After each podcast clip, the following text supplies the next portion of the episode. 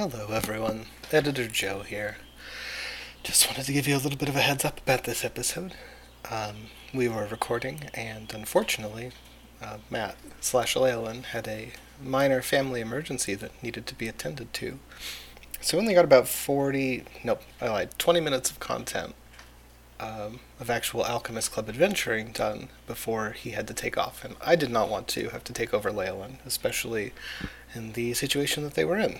So there's 20 minutes, give or take, of Alchemist Club content. And then, because I felt like it might be nice to not have such a short episode, I went ahead and recorded about 40 ish minutes of me answering the party's questions or uh, listener questions about the world and sort of world lore and that sort of thing. So that's kind of tacked on to the end of of the episode there, and I apologize for you know about 40 minutes of just listening to me talk, but I figured that might be better than nothing at all or a disappointingly short episode. So that's what's going on with this episode. I hope you enjoy and uh, have a great day. Terrajux with the uh, overly complex and uh, sordid speech, uh, trying to win over this uh, ant king or queen. He's not really sure yet, but he's trying to respect them and uh, assign them the proper gender roles. We're still trying to figure that out. It's it's not going well. Oh oh oh! The ant has started to attack. The ant is now spraying acid all over him. And, uh, it's... Hope he got his third impalement on his punch card. Does being doused in formic acid count as impalement? Oh, those mandibles! Oh, On a man. cellular level, yes. On a cellular level. So really, it's like I've been impaled billions of times. Yes, billions, billions, and Get billions. on my level, of The unfortunate thing is that you didn't have your punch card ready, so ah. Doesn't count. Yeah. You Yeah. have to hold it in front, remember. But Yes, then it would you do. just You have to hold the card in front. It's It would just dissolve, though. So Yeah. In fact, you that's how many times punches. it got punched. Before you can impale Terrajux Hyko, you must first create the universe. Anyway, this has been one hell of a cold open. Uh, We're hi. just keeping it in. Hi, welcome back. I was going to do a whole bit uh, about, like, dearly beloved, we are gathered here today in the sight of God to witness the union of Falrock's fist and an ant's head, but I kind of like the other one better, so we're going to keep that. Uh, I'm Joe.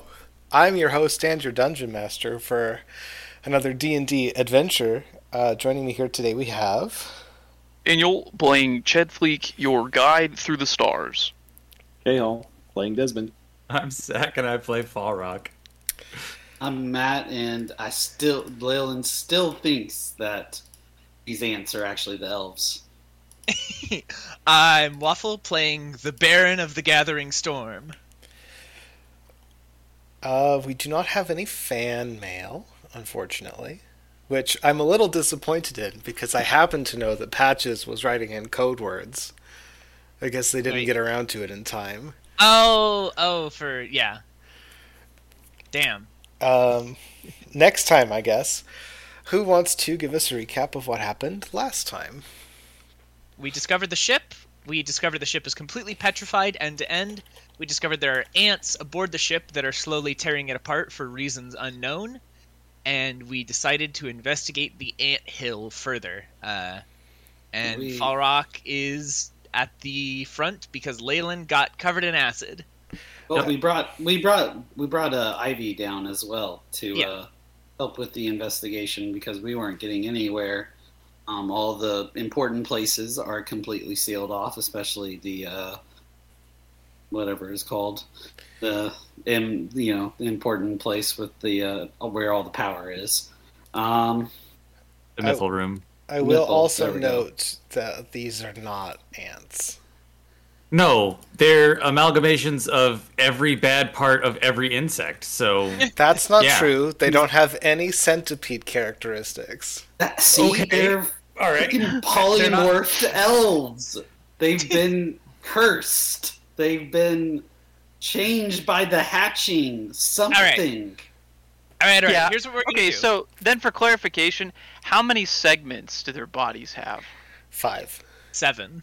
Five. Oh. you weren't 12 expecting that, were you? You thought this was going to be some kind of sensical creature. That's four more segments than I am equipped to Uh, handle. eight and a half. I just want to Uh, know if they're good with soy sauce. We'll find You- out. Yeah, you haven't uh, had an Well, opportunity Fall to Rock's test that. all on his own right now, so Yep. we're pretty. I, I we're went over to check and see where they were out. going. Uh, and, yeah, I uh, believe the There's a couple big ones that are very- angry at me. very last thing that happened was that Falrock was being hissed at by a couple of soldier rock biters that were guarding the entrance to the cliff into which they have burrowed. Yep. Yep. And yeah, when they hiss, I'm gonna back off. Okay. No thanks. Not not going there alone. They do not follow you. Okay, cool. I report to the team. Hey guys, uh, found where they're going. There's a cave down there, uh, and it is guarded. They have bigger ones. Hmm. Bigger caves or bigger ants? But well, bigger rock biters. Yeah. All of the above. It's the, All right. uh, it's the Texas of mutated insectoids. So let's uh let's reconvene here. So Ivy was doing science, but that's gonna take like a week A to get while. any Le- results in Leyland the is still camped out with Ivy. He he said he would stay with her because he was worried he pissed off the ants and Yeah. he didn't want to show his face around them. So So, he's explaining. He's been explaining his uh, ant elf theory to Ivy ad nauseum for the past hour now. She's well, there's a very easy you. way to and Ivy's just been vomiting over to and do over this and over. theory. Like, we just have somebody cast dispel magic on an ant, and if they turn back into an elf, Leyland was right, and if not, they're ants. Doesn't our magic just get sucked back into the mythal? At least while we're on the ship. O- only if we're on the ship. There are ants Okay. that are not on the ship. It's true. We need to go outside the ship then and, and go. Maybe the Uh, pole is also uh, its strength is relative to your distance from the mythal. Yeah, so I um I conjure up some sparks again, and I'm I'm gonna test Ched's theory basically in the ship, standing right outside the ship, standing 30 feet away from the ship, uh, trying to see if there's like a effective range of this mythal suck. Um, it does seem to be a little bit weaker uh, outside and 30 feet away, but there is still a It is still being pulled. yeah, a fairly noticeable effect. Okay. I'm. I, I mean, we would just noticeable pick an enough ant as that far it, away as possible. that's what I was about to say. Like, is it noticeable enough that it's going to just negate the spell? We won't know till we try. Yeah. That's science. Uh, somebody else will have to do it because I don't have dispel magic. I do. But pick an pick an ant, any ant. Pick your Do we- favorite ant. Did we want to go further? Yeah, as far away from the tree as possible. Let's uh, go. So we should be careful and not get all the way over to within sight of the cliff cave, but like, let's get one on its way to the cliff cave and just like, yo, dispel, boom. Yeah, yeah. Uh, so we all leave the ship. We circle around. Leyland's stealthing ahead and finding a good. Okay, Hiding you, you spot. did you did come get me. Yeah. Mhm. Oh yeah, yeah, yeah. Okay. We came to inform you to guys what's up. Ivy, Um, we all reconvene and then we go crowd around and hide in some petrified bushes and watch as Ched readies a mysticism. What, Oh. do- what does your dispel magic look like, Ched? Um, it's. I mean, you would you would think, by virtue of it being a spell, that it would look flashy, but it's actually not because you're actually dispelling magic. You are getting rid of what is flashy, what is bright, what is, you know, cool looking. So it's it's actually just, um, it's almost like a silence hushes over the the target, um, and it seems to dull. It seems to its colors fade. Um, and uh, I, I don't know if it's there's any effect on it beyond that, but it's it's more so just going to dull what's around the target in the hopes that it dispel whatever effect is on it. Okay. You uh you dispel the magic and nothing happens. Okay, they're ants. Good theory. Alleg- allegedly. How They're do you know ants. that Ched really cast dispel Yeah. magic? What if They're he's in on ants it? adjacent. I'm gonna keep calling them ants. I like the for the sake of communication. Buggos. I get Bugs. that they're I get that they're not, but I'm gonna call them bugs. I'm gonna Yeah. call them ants. Okay. I'm Okay. gonna call them whatever I feel Alright. like. So, uh, uh, do we think that something to get into the ship is in their cave? Like, is there a reason that we are going to mess with Well- them, or Oh, the reason is there's nothing in the ship itself that explains why the ship was petrified. Um, we've sort of explored all our leads and we come up with dead ends. So the ants are the only other thing on this island, and that's reason enough to investigate. I think. my head headcanon is that they are ants, but with a Z. Okay. no, I can roll with that. so? Does anybody? No, nobody. Nobody remembers that classic mid '90s. Uh, Oh, yeah, I no, remember it. animated. Uh-huh. Okay. I sure Uh, do. Just that- moved right past it. I mean, Absolutely based it as was- fuck movie. It was hilarious. I mean, the joke, the movie. I'm surprised that nobody burst out laughing. Yeah, yeah, yeah. frankly. Our, I'm sure our audience is absolutely on the floor, rolling yes, about. thank you, thank you, patches. Thank you. That movie radicalized a lot of children, It did. and in the best way possible. I I distinctly remember playing the Nintendo 64 tie-in video game, which was not great. All I remember is Sylvester Stallone. Um, his his why why? I mean, I know he was a celebrity, and oh yeah, it's really recognizable. But Jesus Christ, he is an awful voice actor. Yep. Yeah, yeah, yeah. Not not great. But I guess you can't Uh, hire Robin Williams for every film in the '90s. So I just had a sudden idea. Um, I could turn one of you into an ants, and you could go explore as one of them. like polymorph or illusion magic. Yeah, yeah, polymorph. Oh, what? Can you? Yeah, I have polymorph. Do you want to become an ants? no. All right, just just No. keeping the idea out there. No, thank Sure, you. I mean, all right. oh, So it might- it might allow us about to classic communicate with them. If we're talking about classic 90s and early 2000s media, I would like to call everyone's attention back to Animorphs, where when they tried to disguise themselves and morph into an ant and then go into an enemy ant colony, they about got murdered. Well, yeah, but I'm Oh, just saying. I have a better Oh. idea. Ched's Uh, also scared that if you polymorph him into it, he can't change back like that. That one character who turned into a, a hawk or an eagle. hawk. Yeah. Uh, really, really, fuck Animorphs did a lot more to radicalize people than ants. God, you're right. Animorphs is a wild series. Um, Anyways, I thought of a better idea. Joe, what is the CR for a giant dire anteater?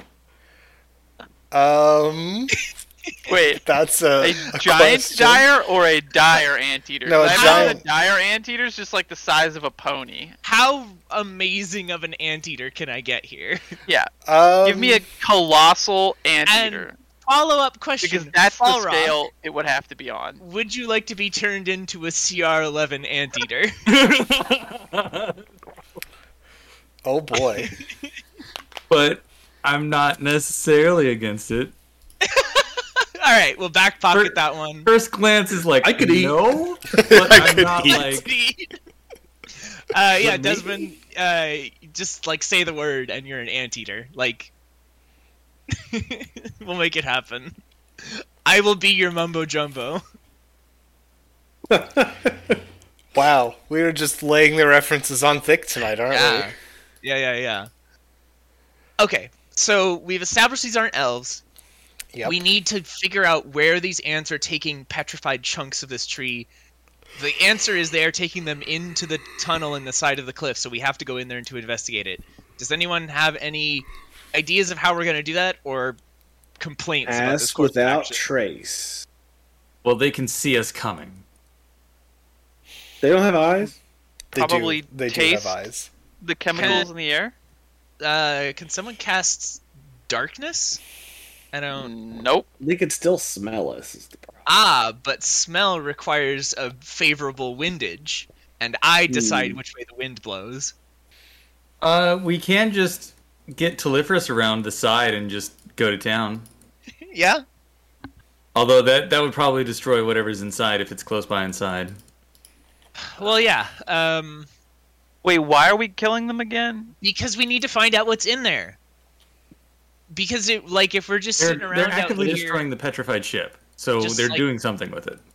farting on each other, we're never gonna learn anything. Okay. Oh boy.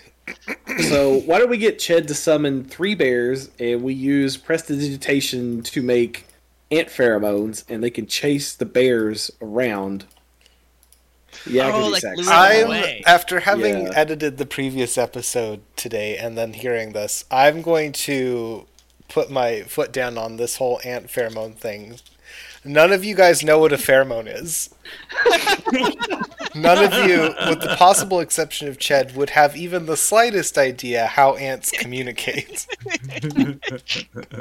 So, All right. Ivy, do you have any ideas how to lure insects out of a nest? She's not an etymologist. Oh, can, can I make a really clear piece of ice in the shape of a con like a convex lens? You literally have Oh. somebody who can produce this effect from the tree ship. yeah. But it's Yeah. more fun this way. no, no, no, no. Look, if we're gonna laser, we should just go back to the ship. Well, okay, we either have to infiltrate with stealth, I disguise, don't or think violence. we are stealthing the ants. Don't I could get to be the front against half of the ant if we're gonna stealth because it's a two person group F, like activity. Uh, I think I think base violence is probably our best approach. Does anyone have a complaint about this before we go back to the tree and Fall Rock creates an opening for us? I mean, I don't know how we can. I mean, I don't if we're if we're hoping to investigate what they are doing, I just don't know if we're going to be able to. I mean, if if there's anybody in this group who's going to object, it's Ched. Um, Oh, you're oh, I have an even better idea. Sorry. This is escalating. Every every five minutes, Terrajux is going to have an even better idea. No, th- this this idea is fucking awesome. Ched, turn into an Earth Elemental and Earth glide down there and see what's going on.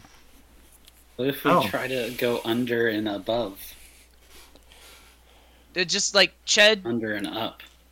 Elemental, Earth glide, Tremor sense. yeah, I can swim. see, like everything down there. Just Yeah, swim through the land. that Are they- super super easy.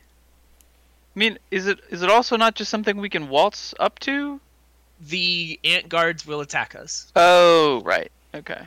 That is what Um, we are trying to deal with here. So Cause like we we don't even know if there's actually like a ant nest down there, or if this is some kind of like dimensional thing where it bores into the elemental plane of bug snacks. Like we don't know anything, and we need to know something before we make a decision. So so Ched. Okay. Ched's like, all right, I got it. Uh, I'll do a little reconnaissance. It's pretty safe. Um, I mean, I'm I'm literally just going to ret- retreat into the ground, and I'm not so much as going to even just poke out a stony eye to get a feel for what's going on, and and Right, tremor quite literally with tremor sense as well. So, um, yeah, Ched, he, his his feathers start to flake and and uh, sort of just drop off this gray dust as he seems to crumble and then harden and also um, his his beak elongates um, and he gets pretty pretty surprisingly wide given his form before he he becomes uh, what is essentially a, a giant kingfisher in uh, in earth elemental form and dives into uh, the ground to do some reconnaissance. that's really cool. Okay, this is very exciting. Um, as soon as you slip into the earth, it is like you are caught in a riptide. Um, there is some force that is pulling the very essence of your being down into the tree ship and towards the mythal.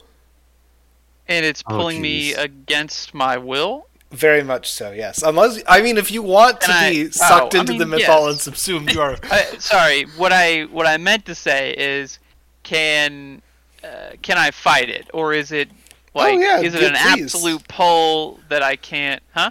You can you can absolutely fight it. Make a strength check. Oh, okay. Well, what's my? Hang on. Ooh, I've got 20 strength right now. Let's No.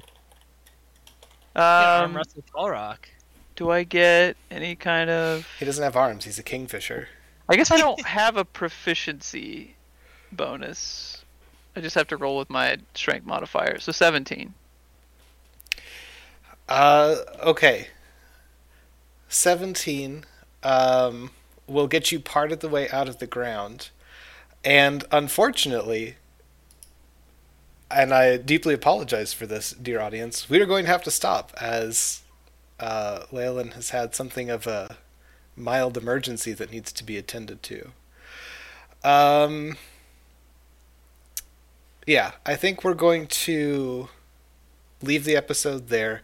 We might record something. I might record something like a mini DM corner to attach to the end of this episode to pad out the length a little bit.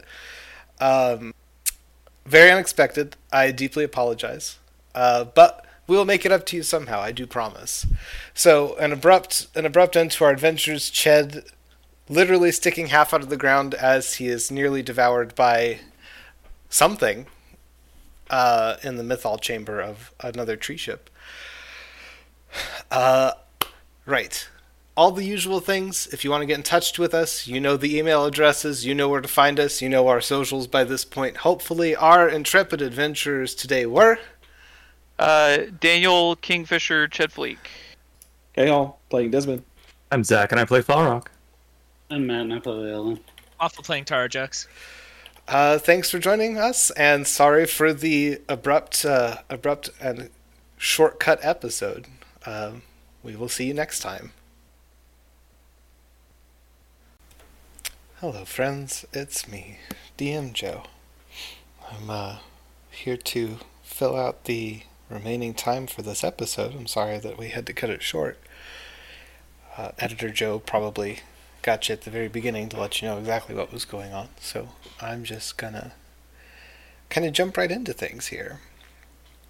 I reached out to several people who listen to the podcast and who I know personally, which is most of our audience, if I'm correct. Maybe it, we've gotten bigger. I haven't actually checked the uh, analytics in a while, but the episode ended, and I was like, you know what? I think it'd be fun to uh, just talk a little bit about the world and maybe answer any, well, any lingering questions is what I was going to say, but I'm sure people have a few questions that aren't really lingering because we've never really done anything like this. so, I asked uh, the party themselves and, and several people who listen and have compiled here a list of questions just about Oris in general and the world that I've built, and I'm going to take this opportunity to uh, brag about it a little bit. So, um, I have a fairly comprehensive list. I don't know if I'll get to all of them, um, or indeed whether or not all of the questions will be answered completely or satisfactorily or at all. But I will try to provide some some new information about the world of the Alchemist Club.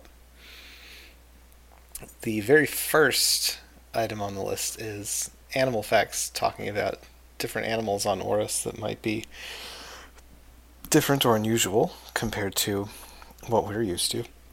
Specifically, animals of the sky, because this was, of course, submitted by Waffle slash Terrajux. Um, and for this, I'll I'll just say that skyfish are absolutely a thing. Um, there are there are fish that just kind of live out in the the yawning abyss that makes up a good chunk of the world.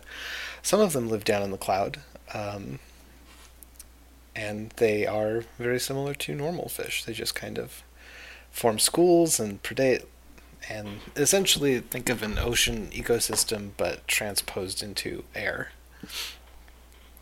I will drop a fun little tidbit, which is that there is a equivalent of the Great Barrier Reef floating around out in the sky somewhere. And it's beautiful. And we'll see how many members of the party actually listen to this and uh, pick up on that. Um, people, the party, the, this first batch is all basically from the party. Um, inquiring about gnomish history, how Hopstonopolis kind of got to where it was. And I think I can go through that without really spoiling anything super important because they could have found all this out if they had thought to ask while they were there. Party. Um, when the gods informed the world that the hatching was coming and that they needed to kind of get things together in order to survive, the gnomes sent their best spellcasters to assist with the creation of the anchor and sent their best engineers to find a way to preserve gnomish culture. And what happened is that gnomes who weren't directly involved in the anchor efforts migrated to two neighboring cities, Hops and Tanopolis, which were sort of turned into research centers and well one of them hops was turned into a research center and tanopolis was essentially formed into a large kind of refugee camp for populations that were unable to actually work on the big project that was going to take place and what the gnomes ended up doing was they through minor magics but mostly engineering um, and the creation of sustainable portals for the generators, obviously. Obviously, I say.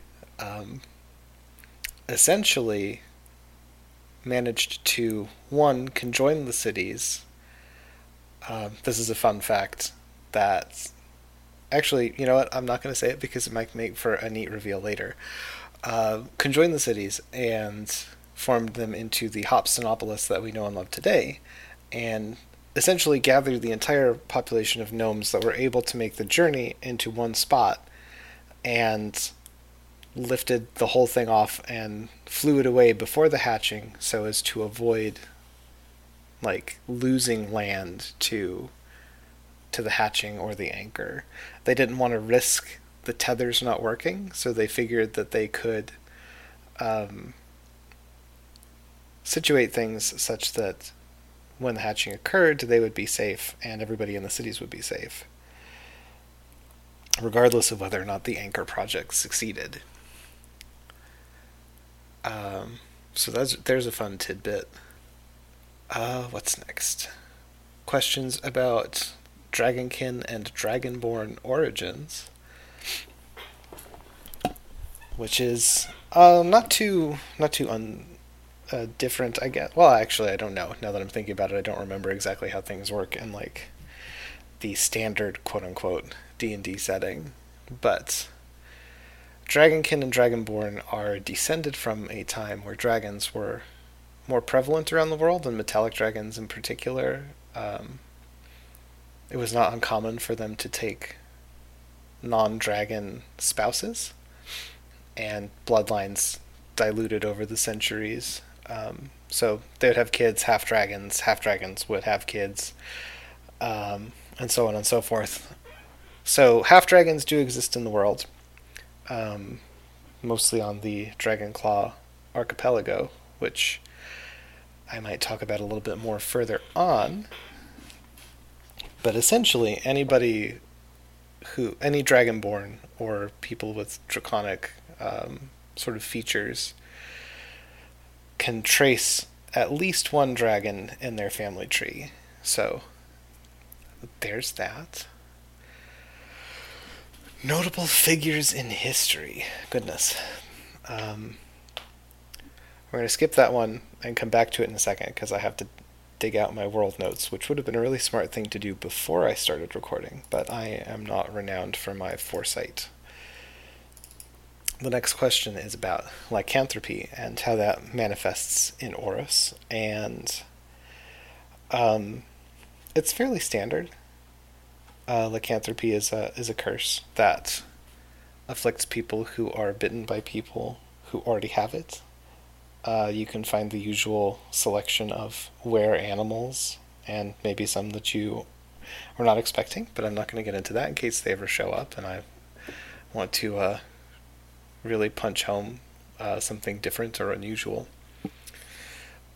But mechanically, functionally, it is identical to how it presents in the monster manual. Um, so, in terms of how the lycanthropy curses started, um, nobody's really sure. Uh, some speculate that it's divine in nature, that the uh, the first werewolf or were rat or were bear or whatever was somebody who really pissed off a god. Others believe that it's a magical affliction. I mean, that it was started by magic. Uh, obviously, it is magical in nature. Um, some people think that it is the end result of tribes that messed around with uh, shapeshifting and something went wrong. So, nobody's really entirely sure there. As for historical figures, I could give you a list of like the kings and queens of Aldrax. Uh, for the Empire of Jux, super easy once the Empire was founded because you've got Jux the First, you've got Jux the Second, you've got Jux the Third. Um, very straightforward naming scheme there.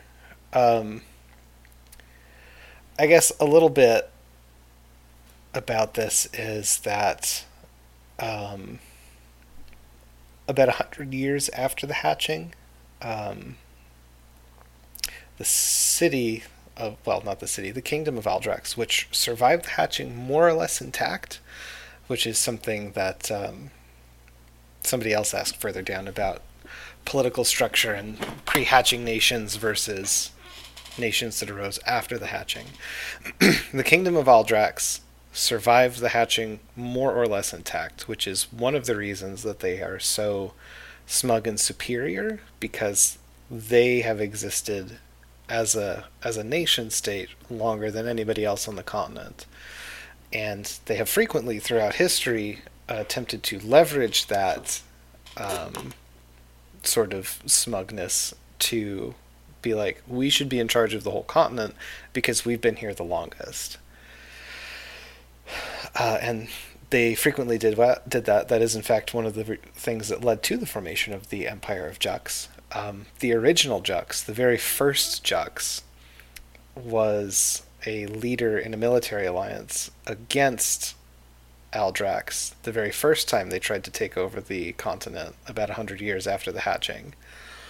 Um, he did super well, unified various scattered human nation states and tribes that were sort of subsisting in the area where Jux now stands.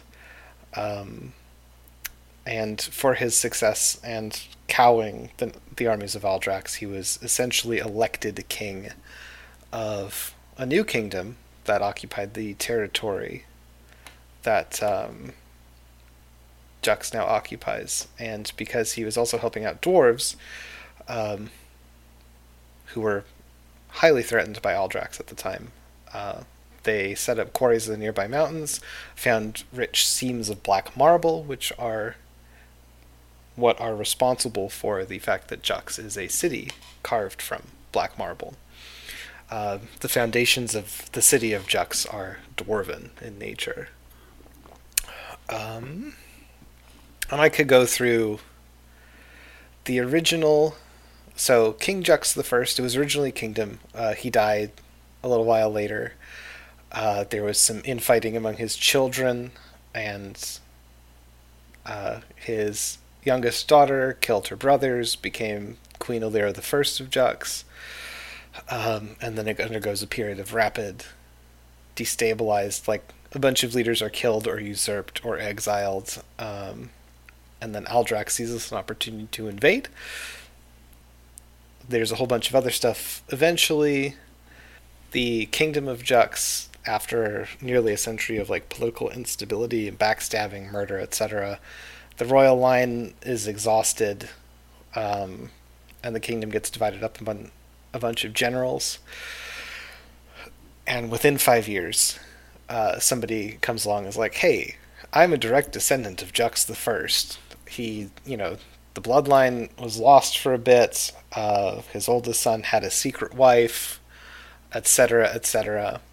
Um, and he campaigns to form a unified Jux. Manages to convince a couple of the rulers of what are now the Juxan fiefdoms. Um, and he manages to essentially take the troops that he gathered to war, defeat the other half of the people who are opposed to him, trying to reunify the kingdom.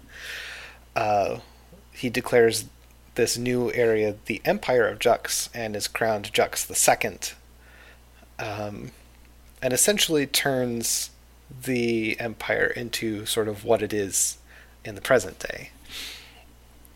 And then there are a series of Juxes and Juxanas, Juxanas, that um, sort of steward the empire through through history. Uh, Jux II is the legendary leader upon whom most Juxan culture is now based. Um, Jux the First is sort of revered as a hero, but Jux the Second is the focus of Juxan nationalism. Other historical figures: the Abbey of the Eversea, very important to um, to history on the continent, because the Eversea is the source of all fresh water, as it stands. Um, so it's a very contentious place. There have been a lot of sieges of the Eversea where various orc tribes or Aldrax try to take over control of the Eversea uh, from the Abbey so that they can control the supply of fresh water. Um, this does not often go very well. Um, what else? Who else can I bring up here? Long period, the silence of the mountain home what else? There is a planar renaissance about 500 years after the hatching. When when the hatching occurred, Oris and the prime material kind of got cut off from the multiverse at large, which is something else that I'll be talking about in a bit here. Um, connections get reestablished over the course of about 150 years. Um, lots of interplanetary, interplanar not interplanetary. That's a different thing. Interplanar travel, uh, and this is where we get tieflings and Aasimar and Genasi beginning to appear, uh, along with incursions from the Feywild and the lower planes. So the Nine Hells and the Abyss. Um, there's the whole crystal virus in the Dragon Glass Desert, which you guys should know a little bit about at this point. I don't know if there's any really anybody else um, super important in terms of historical figures, and I've just been rambling on about the political history of the continent for like ten minutes. So I'm going to stop there. I have a fair bit more history. If anybody's interested in it, please do write in. Um, I would love to answer questions about the world, etc. If you have any follow up questions from this little segment, I would adore answering them. So please feel free to write in with questions, follow ups, etc., etc. What do we have next on the list? What do people remember about the hatching? Memories of the hatching? Not much. Um, how how it worked was the spellcasters responsible for creating the anchor were essentially left on the surface to perform their work, and as many other people as possible were crammed into magically secured shelters um, on portions of the world that were thought to be stable enough that they would not crack or break, or that they would um, be picked up by the anchor as it was formed. So the vast majority of people at the time of the hatching would not have been able to see it. They would have been inside one of these bunkers. Um, of the spellcasters who created the anchor, uh, as far as history knows, none of them survived. As far as history knows, very few people who were on the surface at the time of the hatching survived because it was a very tumultuous event. There was a lot of, you know, um, lava and big chunks of land breaking and falling away, and things crashing into each other, and also a giant exp- extraplanar entity emerging from beneath the crust of the planet. Uh, so nobody really has memories of the hatching, up to and including uh, any elves that might have been alive at the time. So, whether or not any people with memories exist is up for debate. Um, if they do, they are being quiet about it and not really, not really talking. Maybe the party could go find someone. National cuisine and the Aldraxian equivalent of the hamburger. This was also submitted by Waffle slash Terrajux.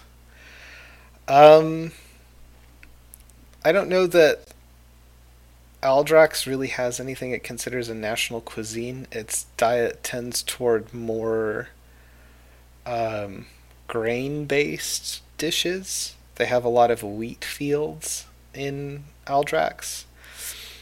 Um, Jux obviously pioneered the Juxberry, which is started as as a dumb one-off joke, but I I kind of love the idea that there's like the Juxberry industry, big Juxberry, that pushes it like high fructose corn syrup isn't everything you know in the real world. So I'm going to go with that. I'm going to say that the Juxberry is kind of the staple of Juxan cuisine,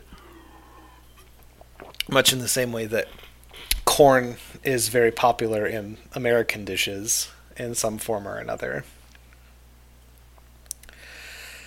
Um, I don't know what else I have to say about that. I'm honestly not necessarily feeling creative enough to really come up with uh, a bunch of national dishes for the various nation states. So maybe I'll come back to that later. Uh, world history we kind of covered already. I got a fair few people asking about the gods, which is kind of a touchy subject, as you might have guessed. Um, they're a little bit, you know, plot relevant.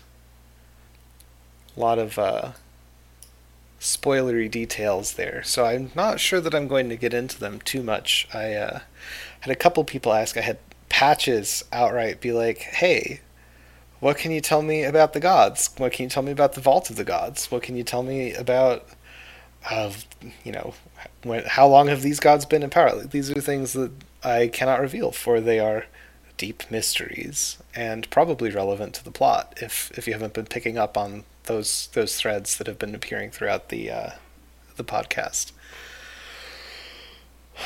Um, I will tell you that the Vault of Gods is very old, and that the five gods that are currently in power have been in power for a long time, uh, long enough that nobody in the party has ever heard of any references to gods other than them, even in very old records that they might have seen at the Hall of Mysteries.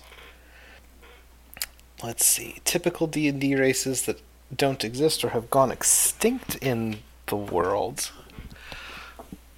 Uh, I think if you look hard enough on Oris, you'll find just about anything you can find in the Player's Handbook or the Monster Manual or any of the various supplements. Uh, Warforged are, if they do exist, I don't know where they live yet. I have not, I have not developed a space for Warforged. They might make an appearance later, but I don't think they will. Um, the easy answer would be to put them in association with the gnomes, but I don't really want to do that. I feel like that would kind of end up being a a um, Geth and Quarian situation from Mass Effect. And I don't really feel like taking things in that direction. So no Warforged really that I'm that I'm aware of. I don't think they've shown up at all in the podcast.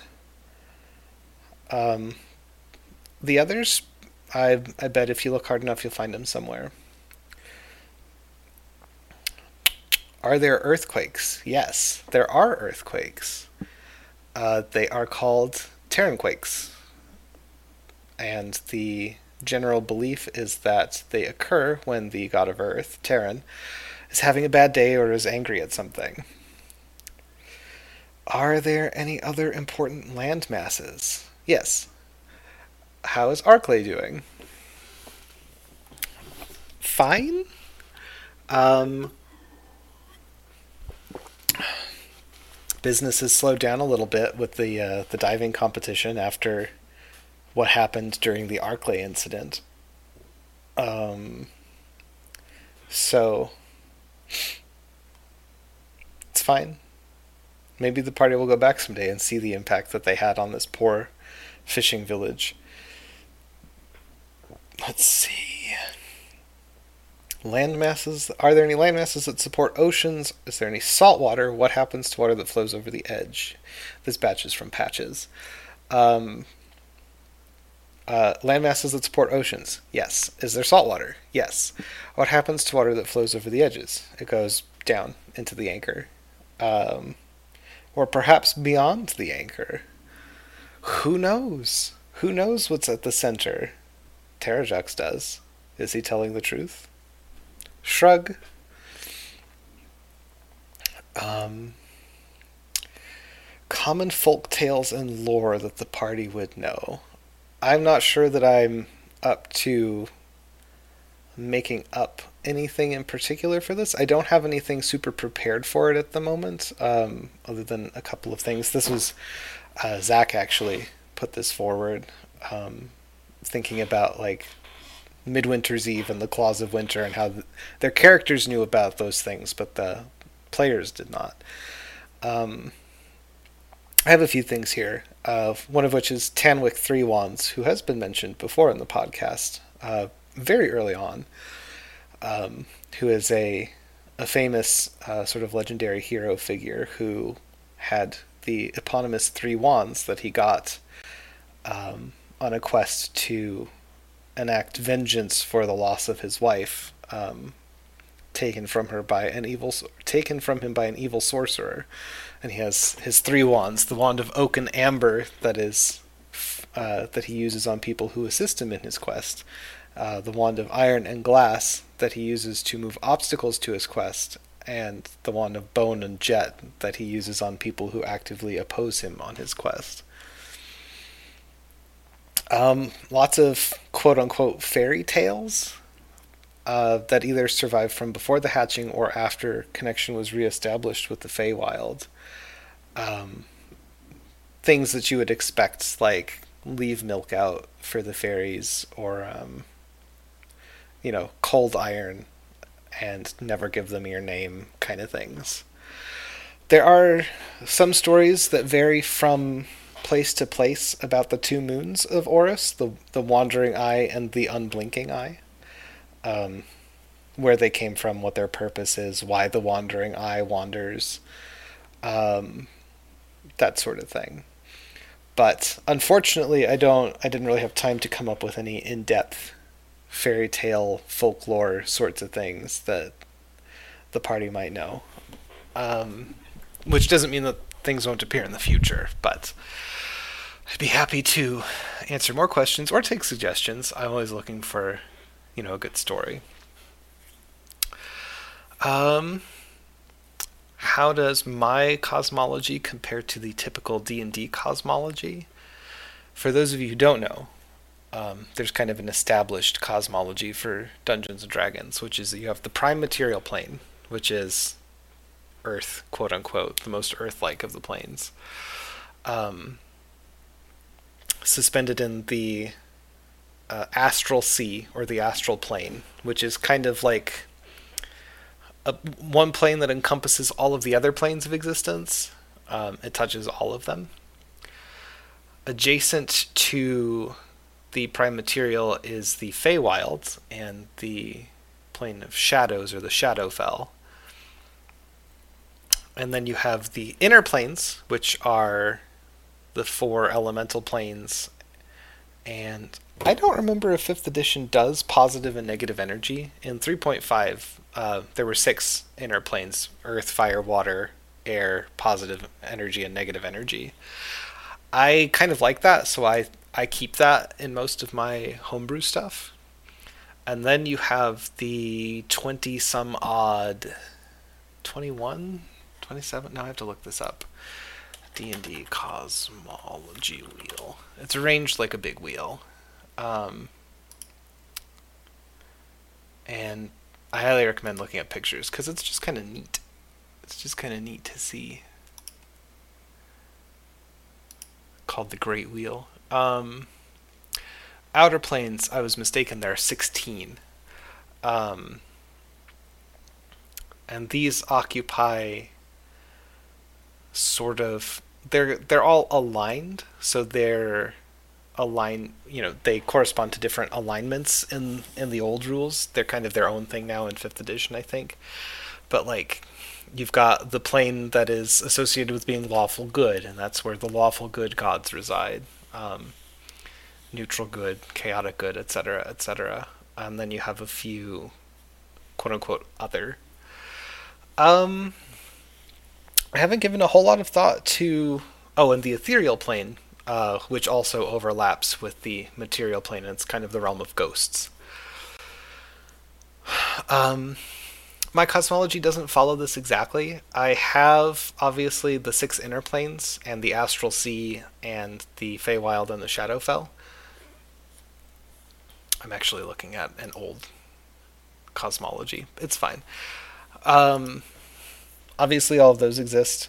The outer planes, I think, aren't they don't have quite as big a role in my cosmology because one of the big the big uh, sort of factors for the outer planes is that that's where the gods live, and we, I I can tell you that, um, they are not as important to the cosmology or religion um, of Oris.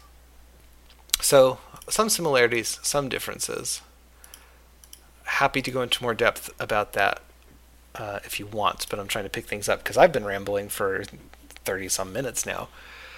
Uh, political structure derived from pre hatching nations, or did new nations form post hatching? Aldrax is the only nation on the continent that existed before the hatching. All of the others, uh, the Mountain Home, Jux, Sildal, um, those all came into being post hatching some of them relatively frequently. The elves uh, kind of moved into the Forest of Sildal pretty fast after the hatching, and were like, "This is ours. Nobody come near it," etc., etc. Um, frequency of mountain ranges on Oris. Uh, so here's here's the thing that is going to answer or deal with a couple of other questions that come up later, like how is the climate determined and is it stable anywhere, uh, that sort of thing a lot of the land masses have their shapes and climates maintained by the gods. This is the thing that the gods do is they ensure that the um, the state of the world is kind of livable.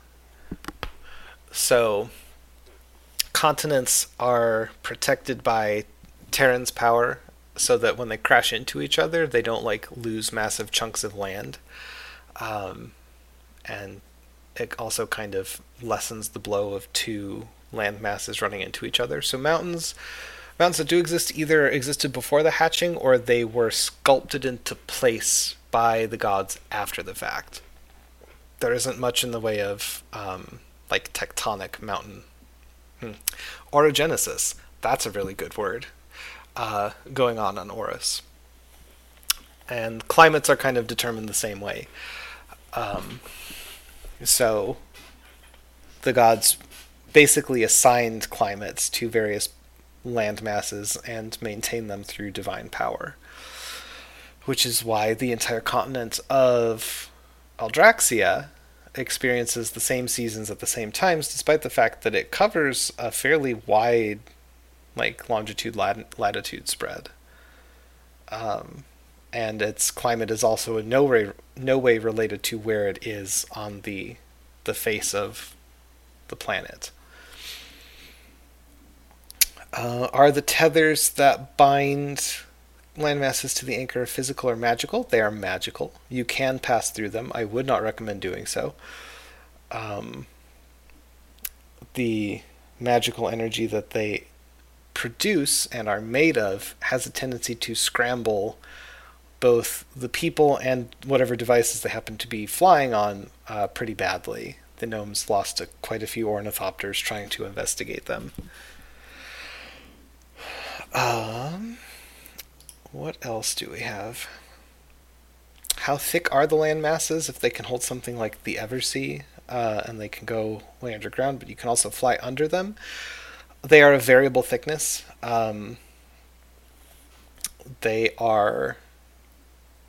They can be miles thick in places, and in others, um, a couple hundred feet, which makes mining operations very dangerous. The dwarves have to be very careful when they are expanding their settlements.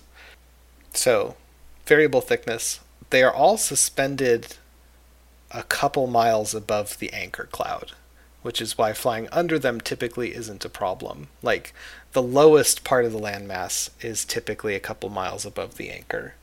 Although there are some places where they get real close and touch, as we have seen before in the podcast. Uh, somebody asked about freshwater and where that comes from. That's the Eversea, which is, um, depending on who you ask, supplied by a portal, a large portal to the elemental plane of water, or directly by Aquila. Um, it is called the Eversea because it never dries up, despite the fact that it has no um, mundane source of water. There's no spring feeding it. Um, it is supported entirely by magical means. Uh, what does everyday religion look like? This is a good question. Um, the person who wrote in was like, you know, there's not much talk of religion other than the true church and Desmond's toxic relationship with Aquila. And it's like, thank you. Thank you for pointing this out. Like, considering that we have a cleric who communes fairly frequently with his goddess in the party, and an organization called the True Church is the main antagonist, very few questions about how religion works in this world from from the party members. Um, the gods are typically most people have a god in particular of the five that they that they worship um, while paying small service to the other four. And this is fine. The gods aren't particularly jealous. They don't have to be. Uh, they made sure that they were the only worshipable worshipable beings uh, around. Um, each god has a different day of the week that's kind of dedicated to them, and temples will have services for more formal uh, services for their particular god on those days. Um, in bigger cities, it's not uncommon for people to pay a small tithe, which I realize a small tithe is goes against the technical definition of the word, but you know what I mean. Um, small donation to the temples as part of their taxes essentially. Um, and clerics of the five gods are generally pretty active in their various communities, healing people, curing diseases, um, mending objects, and trying to make sure that people's spiritual needs are met. Um, the afterlife, uh, there's kind of a, a generic one that's like, yeah, if you're a good person, you you go and uh, you're in a happy place where everything is taken care of for you. And if you're a bad person, the gods trade your souls to the devils of the nine hells. If you're really extra bad, you get thrown into the abyss after you die.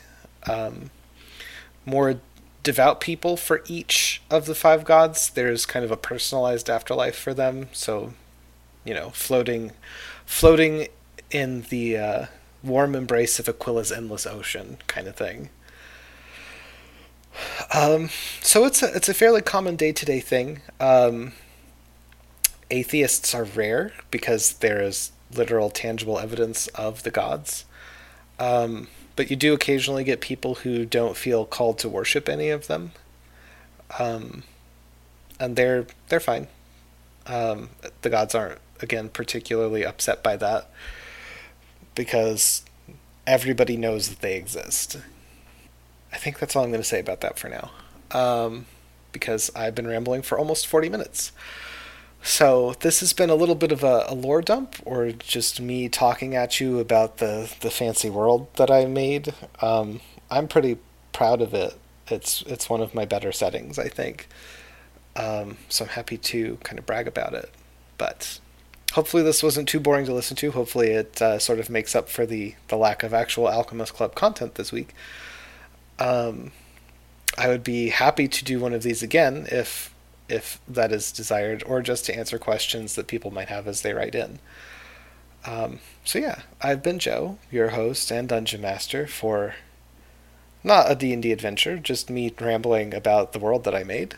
Um, and you already heard sort of the, the sign off for the Alchemist Club proper before, so I'm just going to say have a great day.